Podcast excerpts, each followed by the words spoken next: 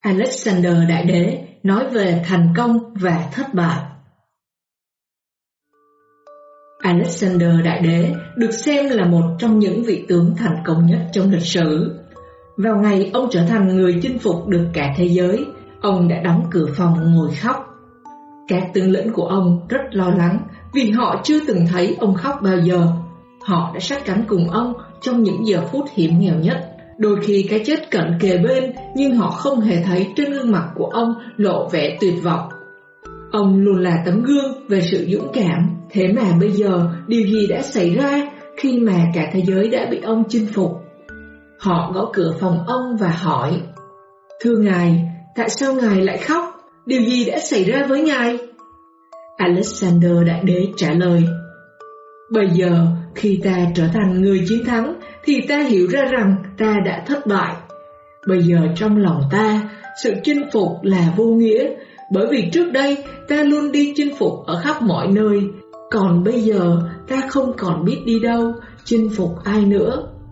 Ta cảm thấy bên trong mình có một sự trống rỗng khủng khiếp, ta đã thất bại. Alexander Đại Đế chết vào năm ông 33 tuổi, khi người ta đưa ông đến nơi mai táng. Hai cánh tay của ông thò ra ngoài, đung đưa theo dòng người di chuyển.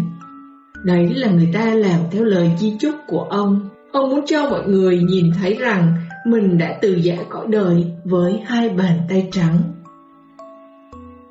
Qua câu chuyện trên, chúng ta rút ra được bài học rằng Người chỉ biết mưu cầu cho cá nhân sẽ nhận lại những niềm vui tạm bợ nhưng sống hết mình vì sự cống hiến cho nhân loại sẽ có một cuộc đời thanh thản và hạnh phúc chân thật.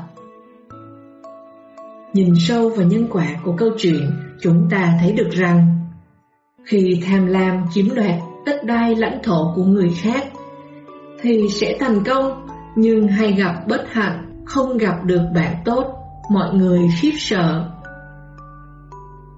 Nào, chúng ta cùng ôn lại câu chuyện qua các câu hỏi tư duy sau đây nhé. 1. Vì sao các tướng lĩnh lại lo lắng khi thấy Alexander khóc?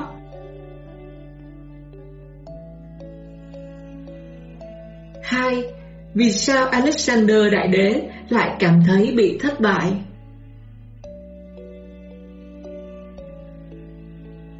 Ba, Bạn hãy liệt kê ba điều bạn cho là không giá trị và ba điều cho là có giá trị to lớn.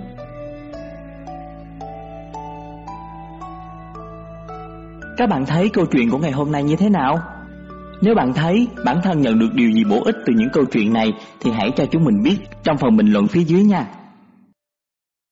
Nào, hãy cùng chúng mình lan tỏa bộ truyện tranh Gieo hạt cùng vĩ nhân để nhiều trẻ em trên khắp đất nước Việt Nam đều có sách hay và bổ ích để đọc các bạn nhé.